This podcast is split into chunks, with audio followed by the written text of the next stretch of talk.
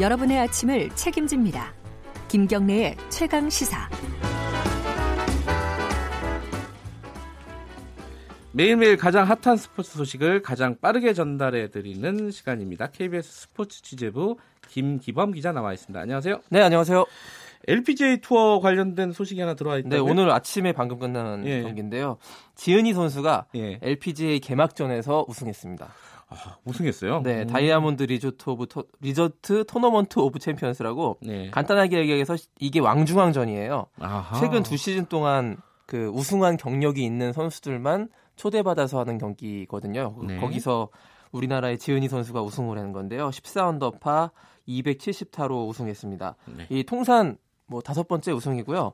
이게 특이합니다. 최고령 우승입니다. 역대 아, 우리나라 아, 선수 가운데 음... 이제 32세 8개월인데 30... 종전 기록이 아... 박세리 선수가 32세 7개월 20, 2010년에 음. 우승했던 기록을 넘어서는 우리나라 역대 최고령 LPG 투어 우승의 기록을 세웠습니다. 지은이 선수 축하합니다. 네. 자, 축구 소식 이게 좀 궁금하신 분들이 많을 거예요. 자, 네. 아시안컵 축구 어떻게 지금 진행이 되고 있죠? 지금 우리 대표팀 조 1위로 이제 16강 진출해서 꿀맛 휴식 5일간의 휴식을 예, 취하고 있는데요. 네. 그한 가지 특이한 사실도 발견된 것이 우리나라 대표팀의 간판 미드필더 가운데 하나인 이청용 선수가 네. 잠시 대회 기간 동안에 잠시 귀국했어요. 음. 대회 현장에서 동생 결혼식에 참석하기 위해서인데 네. 이게 굉장히 좀 특이한 경우였거든요. 아, 스포츠에서는 이게 이례적이군요. 네, 저는 처음 봤습니다. 아. 그 아랍에미리트에서 우리나라로 와서 다시 아랍에미리트로 이제 3일간의 아주 바쁜 여정을 보내긴 했는데요.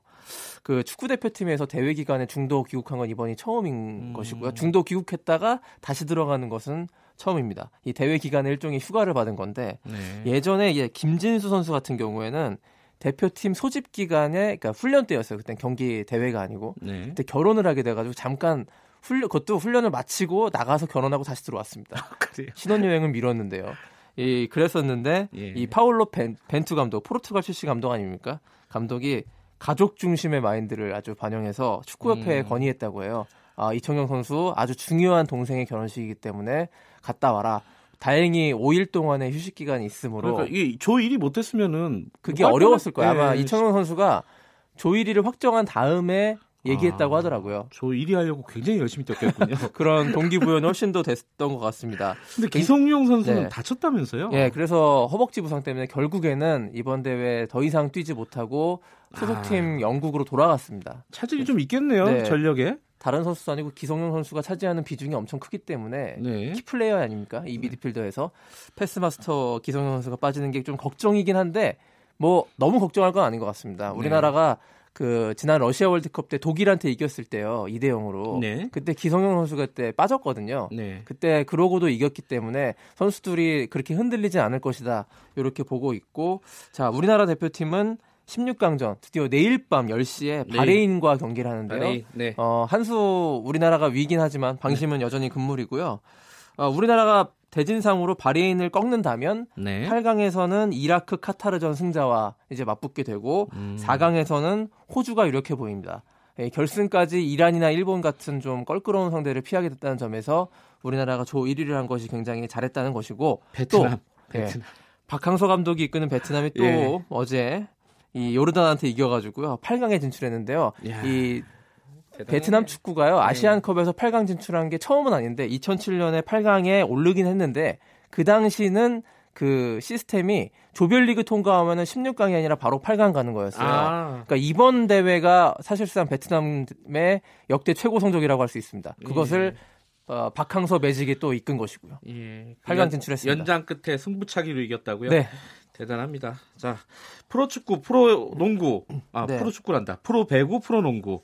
이게 올스타전이 같은 날 열렸다고요? 그렇습니다. 어제 올스타전이 열렸는데요. 이 대표적인 겨울 스포츠 농구와 배구가 같은 날에 열렸는데 네.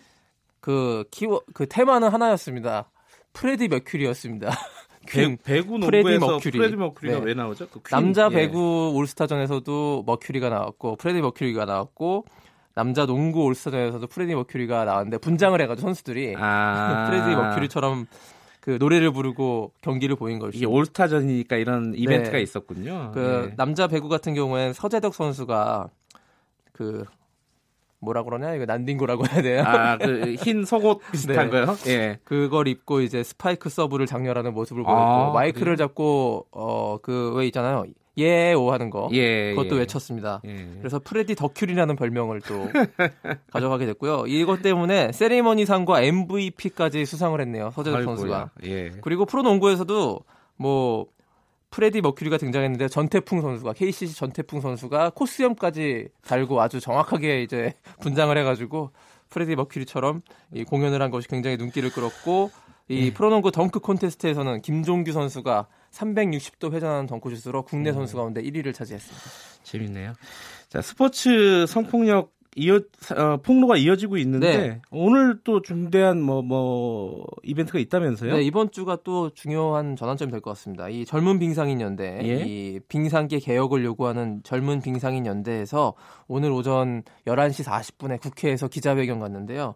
이 성폭력 피해를 입은 빙상 선수 두 가지 사례를 폭로한다고 합니다. 음. 당사자들은 이 2차 피해 우려가 있어서 출석을 하지 네. 않는 것으로 일단 예정이 되어 있는데 일단 지켜봐야 될 것 같고요. 오늘 오전에 있었어요. 네, 오늘 있어요? 오전 11시 네. 40분에 국회에서 있고요. 알겠습니다. 이거 네. 좀 지켜보도록 하겠습니다. 오늘 여기까지 듣겠습니다. 고맙습니다. KBS 스포츠 취재부 김기범 기자였고요. KBS 일라디오 김경래 최강시사 1부는 여기까지 하고요. 2부에서는요.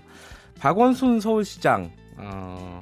만납니다. 다양한 현안 얘기 나눠보겠습니다. 김경래 최강시사 잠시 후에 뵙겠습니다.